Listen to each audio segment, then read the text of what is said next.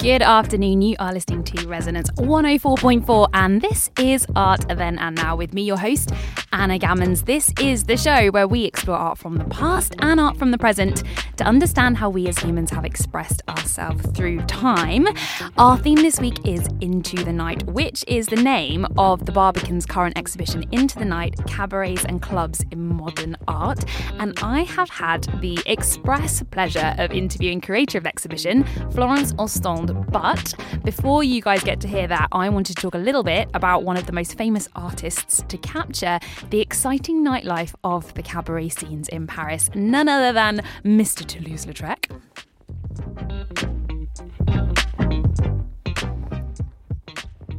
When I say Toulouse-Lautrec, you're probably thinking about the bold Parisian posters and illustration of Can Can girls, but actually, Lautrec was also a beautiful oil painter too, and some of his most accomplished pieces describe the underground creative hubs of the cabaret clubs, such as the infamous Moulin Rouge. So you can see why I paired these two things together. Um, Lautrec is also part of the exhibition, which um, I mentioned earlier, Into the Night Cabarets Clubs in Modern Art by the Bar Barbican. But just to tell you a little bit more about Lautrec, or to quote his full name, get ready, Hen Henri, which you know I'm going to say Henry from now on because uh, my my English accent is gonna uh, is gonna ruin it. But Henry Marie Raymond de Toulouse Lautrec Montfort is his full name. It's a bit of a mouthful, so from here on out he will be referred to as Lautrec. He was born in 1864 in the Mid Pyrenees region of France, but he was not a healthy child, and this is perhaps due, people think, to a genetic condition which was inherited from his parents, who were first cousins. Uh, bit dodge, so uh, that could explain why he, when he broke both of his legs in his early teenage years, they didn't actually heal properly, and so he sort of developed this um, uh, kind of difficulties physically. And they say he only reached about four foot eight inches due to this condition when he had an adult sized torso and comparatively smaller legs, too. So it's thought that his talents in art were somewhat nurtured by the fact that he found it difficult to participate in physical activities and became sort of a bit inward um, with himself and, you know, gave us sort of the beautiful artwork that we know and love today. But very, very um, importantly, at the age of eight, after his younger brother died sadly, he went to live in Paris with his mother, and this is where he was exposed to the intoxicating new world of Paris. Um, and as I said before, this is so this is a time in the 1800s and early 1900s where Paris was changing very, very fast. There was radical industrialization of Europe, and this had huge consequences with kind of, you know, not just industry, but also with social mobilisation too. So this also meant the rise in clubs and bars and more theatrical entertainment and essentially the beginning of modern life in Paris. So this is what he's exposed to at a young age. And he, he does eventually go back to France, but, um, sorry, back to um, where he's originally from, the Pyrenees. And then he comes back to Paris because he just can't keep away. Um, and if you've ever been to Paris, I'm sure you can see why. But he settles eventually in Montmartre where um, is home to the Moulin Rouge, which I'm sure that you guys, most of you listening, will have heard from. But it, it, will have heard from. But it's also the setting of where a lot of artists, writers, and philosophers also made their home because of kind of this buzzing scene that was happening around this area. And Lautrec really, really immersed himself in the vivid and flamboyant lifestyle there in Montmartre. And as a result, he produced the provocative and beautiful imagery of his surroundings that we know and love. So, one of probably the most famous posters called Moulin Rouge La Goule is a really, really iconic Lautrec piece. And I'm sure if you Google Toulouse-Lautrec, this is what's going to come up. This is probably the most recognizable of all of his pieces. But it's a color lithograph made in 1891, and there's probably about 3,000 copies but it's opposed to advertising the famous can-can dancer La Goule and also, uh, quote, No Bones Valentine, another dancer who was known for her uh, flexibility, but they're both at the Moulin Rouge. So what's so iconic about this poster is those bold lines and what immediately grabs your attention is that black and yellow and red colour scheme, really, really bold. The shapes are very simple and they're very deliberate and you can kind of from the silhouette background as well, from the audience to the main man in grey at the front, and also the dancer herself, La Goule, who's very much central in the image. But it stands out from the other posters of the time, which were very, very text heavy, and these are just really, really bold and iconic um, silhouettes and shapes. And also meant to emulate the fashionable Japanese style of art at the time that used very bold silhouettes in this kind of outlined form. So the Moulin Rouge itself had opened in 1889 and was very much known for its risque performances uh, with dancers who, as I said, were known for their flexibility. And it was often said that policemen would go to uh, the the kind of the Moulin Rouge to check that the dancers were wearing underwear, which um, I thought was hilarious uh, to make sure it was all above board. But the poster for the club was actually originally designed by somebody else, um, a guy named Jules Chéret, but actually I think the the club owners decided that it wasn't quite vibrant enough, or this poster wasn't vibrant enough to kind of advertise the Moulin Rouge. So in got brought de Lautrec, who gave us this kind of really bold and you know a bit risky. You know, she's lifting up her leg in the image, and you sort of um, there's implications there. So yeah, really, really iconic, iconic image. A very, very. Um, interesting representation of the nightlife and the clubs that were um, very familiar to Lautrec at the time in Paris and specifically in Montmartre. Now, there's another painting I mentioned at the beginning. He's not just uh, a printmaker, but also a very, very talented oil painter too. So at the Moulin Rouge is a painting which is, again, of this same club, but a very sort of different take. It was painted somewhere between 1892 and 1895, but it still captures this really vibrant environment of cabarets and clubs at the time. It is one of many studies of the club by Lautrec, and what's going on in the images is sort of like a bustly, perhaps end of the night sort of scene, but there are three men and one woman sitting around a table in the middle of the club, and there are others on the outskirts too. Now, the people have been identified as various photographers and, uh, well, in fact, quite a few photographers, including Edward Darjeune, and da- there's also a dancer called La Macarona, and also uh, La Goule herself, the the lady I mentioned from the original poster, Moulin Rouge, La Goule. She's also in this image too. I'm going to talk about her a little bit later because she's a, she's in really interestingly portrayed in this image. But Lautrec's also painted himself into the image at the centre left of the piece, and to me, when artists do this, it's often, I think, them sort of trying to associate themselves with certain things, a certain lifestyle, to kind of immortalize themselves, but portrayed in a specific way, looking a certain way and doing certain things. So his use of colour here is is kind of the main thing I would really want to talk about because it's so interesting and it's really really kind of takes fold or take well it's the main part of the image i'm talking about here is the bottom right hand corner. If you've got the image in front of you or you happen to know it you'll know exactly what i'm talking about here because there's this bright and distorted light. We see the lady's face is completely lit up and she's got a turquoise face and yellow hair but there's something really special about this bold and dramatic colouring that makes us feel like it's stage lighting. And sort of gives a, you know a context to the setting of this painting. You know it looks like we're it looks like a staging a set of a stage. There's electric lights which were also very new to the Moulin Rouge at the time as well. But there's a full frontal almost sort of grotesque image of this woman where her features look very strange um, because of such violent lighting, which I thought was really, really interesting and very reminiscent of Degas' work as well in the post Impressionist period, where you've got this turquoise which is juxtaposed against the oranges, which are opposite on the colour wheel, and it gives this painting a vivacity and adds to that excitement of the scene as well. Also worth pointing out the balustrade too, which is in the foreground. It takes up quite a lot of the painting itself, but it's actually used as a sort of clever device by Lautrec compositionally to give it gives the painting balance for a start because it's sort of bold forms with bold color are sort of balanced. You've got the bottom right hand corner with the turquoise face i mentioned and then you've got the balustrade in the bottom left hand corner. Both of them sort of balance each other out but also used as a device to lead our eye into the hustle and bustle of the scene because it's a balustrade that works diagonally, so really, really draws the viewer in.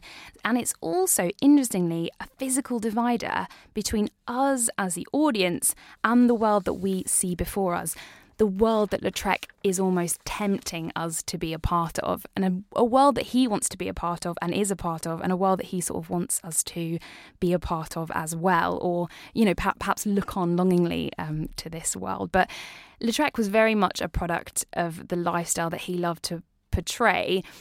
But unfortunately, the mental health challenges that he did deal with because of his physical stature presented to, um, caused him to drink too much essentially and for many many brothels as i said he's very much part of this lifestyle. But it was this unhealthy lifestyle that led to his death in 1901 too. So a very very interesting story about clubs about the kind of underbelly of paris at the time and lautrec himself. But you know, he he had a lot of success while he was alive too, but had much more success after his death, as with most artists. It's very sad. But in 2005, at Christie's, his painting La Blanchisseuse, which is of a, a, a young laundress, sold for $22.4 million, which is 17.2 million pounds, as I said, at Christie's, which set a new record for the artist. So, a very sort of sad story in some respects, but um, you know, also very, very, did very, very well for himself at the end.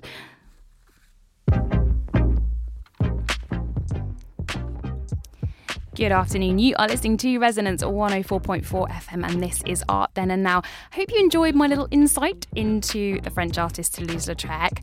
But it is now time for my interview with Florence Ostende, who is curator of the exhibition Into the Night Cabarets and Clubs in Modern Art, currently showing at the Barbican until the 19th of January. We're actually live at the Barbican for this interview, so there is a little bit of a hustle and bustle in the background, but I suppose this is quite appropriate for the exhibition itself, which is about social spaces. Uh, so here we go. Here's Florence and our interview at the Barbican. Enjoy. Ostende, uh, curator of the Barbican's exhibition Into the Night Cabarets and Clubs in Modern Art. Hi, Florence. Hello, Anna. Um, congratulations on this exhibition. It's really wonderful. I found it very intoxicating uh, being in here. It's sort of an expose on the gritty and exciting world of cabaret and creative thinking. So it's the first major show of this theme, and it spans from the 1880s to the 1960s, and you're partnered with the Belvedere in Vienna. So how did this exhibition come about? This exhibition, um, entitled Into the Night Cabarets and Clubs in Modern Art, came out of a need to see another form, another kind of art that uh, we very rarely see in museums, and that kind of uh, is an art that emerged out of cabarets and clubs and social spaces where artists would meet, gather, discuss, and debate uh, uh, new cultural developments, uh, art, and also thinking about new forms of uh, collaborative authorships. Uh, we wanted to investigate how uh, new forms, new languages emerged out of these social spaces. Sometimes very often in reaction to historical events. Yeah. Um, yeah, there was a quote which I loved. It was uh, to offer an alternative history of modern art. I thought this was really, really interesting. Is that sort of that you sort of briefly touched upon that, but to sort of offer an almost an expose of what we art we have not really seen before in this way. It's exactly the uh, ambition of the exhibition is to retrace this alternative history not only through uh, the fact that the exhibition is a journey around the world, mm. uh, 12 cities from Paris to Mexico to Tehran to yeah. Rome, but also because we are exhibiting artists uh, which are seldom uh, you know, seen or exhibited, especially in the UK. Mm-hmm. Uh, so this is really how we conceive the, the journey within the exhibition how uh, you know very often modern art is seen from the perspectives of cities like Paris or London or New York, yes. but how it could be about Mexico and Tehran yes. and Aden and Oshogbo. This is very Absolutely. much what made um, the uh, journey of the exhibition so fascinating is to be able to bring those scenes together and a new narrative around the avant-garde. Absolutely. I think um, when I think about clubs and cabarets, I do tend to have a very Eurocentric view of what that means. And I loved the fact that there was inclusion of clubs and bars in South America and Africa, Nigeria. Um, the masks in Mexico had a really vibrant feel to them. What was the importance of being so global with this exhibition for you?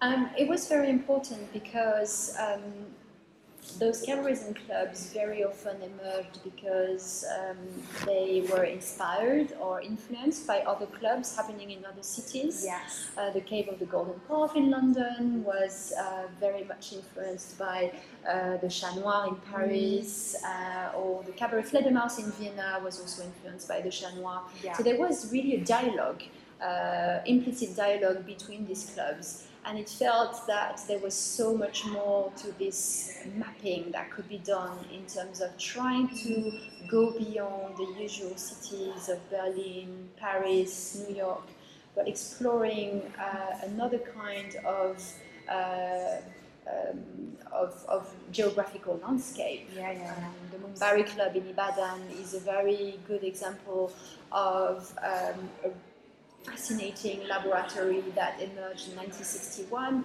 after uh, Nigeria um, broke from the colonial British rule in 1960.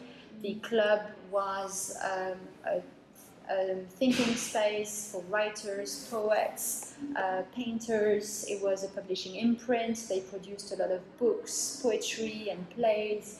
Um, but they also organized a lot of workshops where artists would be able to make work for the first time. It was really a vibrant space, and most importantly, the typology of the space is very interesting. A lot of the time, you think about cabarets and clubs are being very secluded or hidden, but the Mbari Club was a very open space. It was um, uh, it took place in the middle of the city, in a very busy uh, city in the central market and it was in a courtyard where open air performances were taking place. There was a gallery and workshop. So the typology of space is very interesting and very different from, for instance, the basement of the Cabaret Fledermaus, which has the very like kind of yes. Um, you know, almost an idea of secret or mystery. Yes, absolutely. That's a great way of saying it. I loved that each room was sort of dedicated to a city, as it were, the 12 cities that we've been talking about. What was your kind of curatorial decision on that? Um, I think you know when you have a subject that is as rich as cabarets and clubs, mm. and when I started the project with the team, you know hundreds of clubs could have mm. been part of this show. It was just an endless uh, research and I felt the structure per city would give a clear journey to the visitor. Mm-hmm. It would help structuring the exhibition. It would give it a rhythm, but it would also allow for very strong contrast and atmospheres uh, between each rooms. As you can see, each time the display, the colors, the design is different. Absolutely. We played with the contrast between the artwork upstairs and the recreations downstairs. So it was really important that given the theme and given the scarcity of material and given sometimes it relies a lot on archive, we had to translate that uh, yeah. art into something that would feel really vibrant and very intense yeah. through the journey. And the structure per city was giving it really um, the idea of most of a, you know, making you feel you were traveling around the world, yes, making you yes, feel that's exactly you are yeah. on a journey. I was going to say exactly how it felt for me. And making it feel alive. I think one of the challenge as a curator is to make people excited about history mm-hmm. and making it revealed in a different way, mm-hmm. making it um, feel alive, really. Absolutely. I love the fact that the ex- exhibition covered seemingly all mediums here. You've got dance, you've got theatre, you've got film, you've got paintings, you've got sculptures. Uh, was it really, really important to you to kind of be really multimedia with, with the exhibition? I really wanted to share with the audience what is my favorite thing about art mm. is that it is constantly breaking boundaries. It is much more than just a medium, much more than just um, one way of seeing the world. It has a variety and a diversity. The, uh, the art of illustrators is very important. Um, the role of Jeanne Mammen in Berlin in the 20s and 30s uh, was very important. She's a crucial female artist of the time. She documented uh, the activities of the nightlife scene, and she was also uh, an illustrator for the magazines. And being able to celebrate her as an artist and as an illustrator um, uh, at the same level, I would say, is yeah, something yeah. very important. Yes. And also celebrate the archive, the ephemeral, ephemera, the newspapers, all the things that sometimes we left aside, postcards or, or smaller elements that we don't think are as you know precious or that don't have the same impact as you know yeah, big painting. painting. Yeah. It's it's something that was really important in terms of celebrating and preserving the memory of these spaces and the artists. Mm, I love that. And I think the overall effect is that it becomes a very immersive experience um, for the viewer as well. And it is a very interactive, uh, I would say, exhibition in, terms of the, the, spaces you've created. You've got a room which is called the, the Cabaret in Fledermaus in Vienna. It's a completely tiled room that you can walk through. Uh, what was the thinking behind creating these spaces for us to uh, experience? The challenge of doing an exhibition about cabarets and clubs is obviously the fact that a lot of these spaces don't exist anymore. Yeah. So when you are working as a curator and you are thinking about how to translate these ideas and these works into an exhibition form, mm-hmm. you need to think about what's going to be the experience of the viewer. You need to think about how the body and how the exhibition is a physical space, the same way these spaces were physical spaces. Yeah. So we embarked on a crazy sort of journey, you know, of trying to recreate those spaces. Yeah, yeah. And it felt really like, um, you know, a mountain to climb. We worked very closely with the University of Applied Art in Vienna to recreate the Fledermaus bar. Yes. They worked with you know, just two small evidence, a small photograph and a small postcard, and and then out of these two small documents, they were able to uh, recreate all the tiles that you see amazing. in the bar. Really it's just amazing. an incredible thing. I just wanted us to feel, at, you know, in a way, those are recreation. They're not replicas, so they're not trying to imitate exactly what it was to be in these clubs and trying to replicate the atmosphere, but there is an attempt to um, to create another reality than just the one of the exhibition where you see just the works on the wall. Something that's trying to make it more immersive and also trying to celebrate the architectural vision, the vision behind the design, something that's much more physical and sometimes is difficult to grasp yeah, when yeah, you're just seeing, you know, Yeah. floor plan of Lobet's. Yeah, It's absolutely, great. It's yeah. an amazing piece. It's, a, it's really one of the most incredible loan we have in the exhibition. But being able to recreate uh, the Cinebal by this book is just um, uh, an incredible achievement. And of course, it must have felt at the time like a, almost like a sensory overload. And I think that the fact that it's multimedia, the fact that you can hear music playing, really, really adds to that experience for us as well. Um, I wanted to briefly touch upon the fact that this is all, all of this kind of, um, all of this culture, this sort of bubbling of creativity is happening in a post-war society. What do you think the importance was of these clubs during that time uh, and having that space, that uniting creative space? I think, um, well, in retrospect, it's easy to say that it was very important because that's how history remembers them. Mm. It's sometimes much more difficult to actually understand the how you know how well known these spaces were. Um, the Chat Noir, for instance, is a good example of a club that became extremely iconic, um, that is often remembered as being the very first artistic cabaret. Um, and a few years after it opened, it became extremely popular.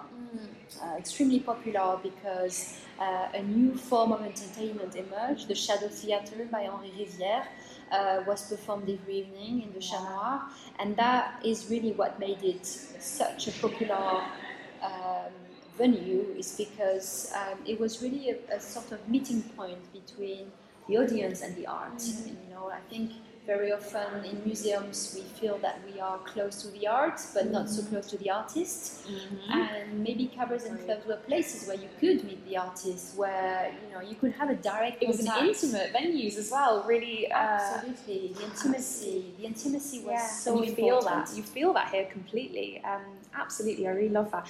Um, I, I thought one thing that was really important. It kind of this exhibition highlights the spirit of experimentation, collaboration between artists. Um, that's a quote from the press release. It feels like the whole exhibition was sort of countries coming together. And I really liked uh, in sort of this melting pot of creativity. Do you think that exposing artwork from the past in the present gives it a different significance? Do you think it's particularly relevant now that we, we have this exhibition? I think it's very relevant because what I'm hoping visitors can take from the exhibition is really how we are thinking about social space today, how we're thinking about the public space we occupy, how, um, in a way, at a time where I think we're constantly thinking and hearing about frontiers and boundaries and Yeah.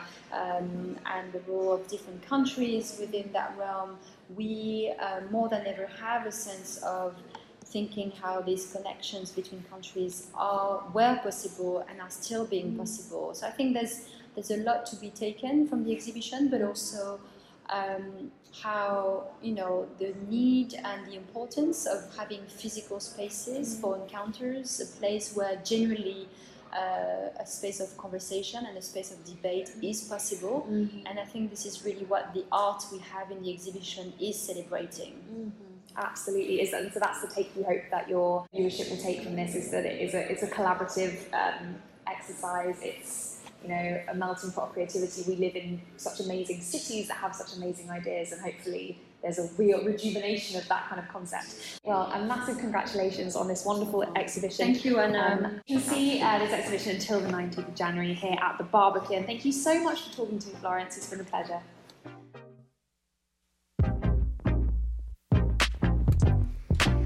So that was my interview with Florence Ostende. Again, sorry about the sound quality. We were in the Barbican at the time, but uh, but you get the idea that it's a very bustly space, and uh, yeah, I, I guess suitable for what we're talking about, which is cabaret and social spaces.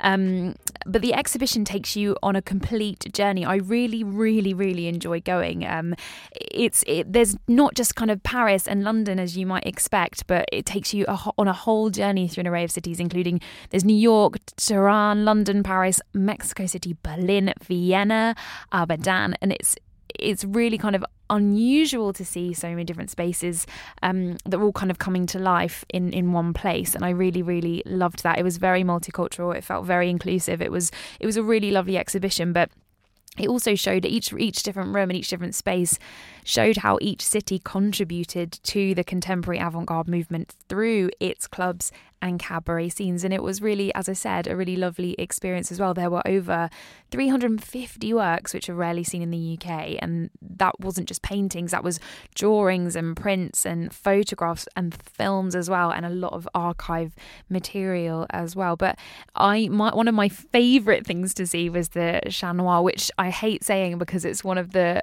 pieces you probably most obviously associate with this kind of an exhibition and i'd really love to be a bit more niche but um, i really enjoyed seeing it it's, it's the poster by Théophile Ste- steinlen in 1896 but I loved seeing an actual print of it because it's been hanging on my bathroom wall in my family home for about 20 years now.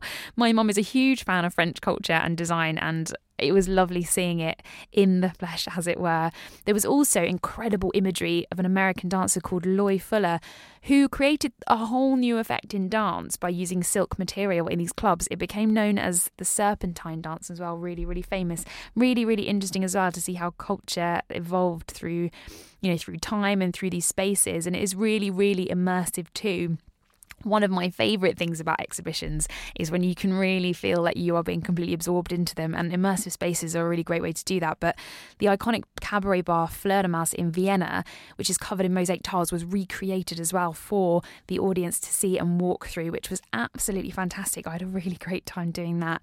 And as I mentioned when speaking to Florence the best part of this exhibition was how it felt like at the point between 1880 and the, and the 1960s, which is you know the time span for this, so many different cultures were having these alternative creative underground explosions of sort of singing and dancing and Lautrec really really cleverly you know emulates this in his work but it was really interesting to see it on so many different levels and in so many different ways as well. Definitely an exhibition i recommend. Absolutely go and see it if you have time. And once again it is called into the night cabarets and clubs in modern art until the 19th of january at the barbican. I never promote anything i wouldn't want to go and see myself or haven't been to see myself. So you know you can have it on good authority. It is a really fantastic exhibition as well. That is unfortunately all we've got time time for this afternoon. Thank you very much for listening to Art Then and Now with me, Anna Gammons. If you want to look at any of the images discussed on this week's show or to contact me, please visit the Facebook site at the Art Then and Now show. And I guess I'll see you next week at 3:30 on Resonance 104.4 FM. Bye until then.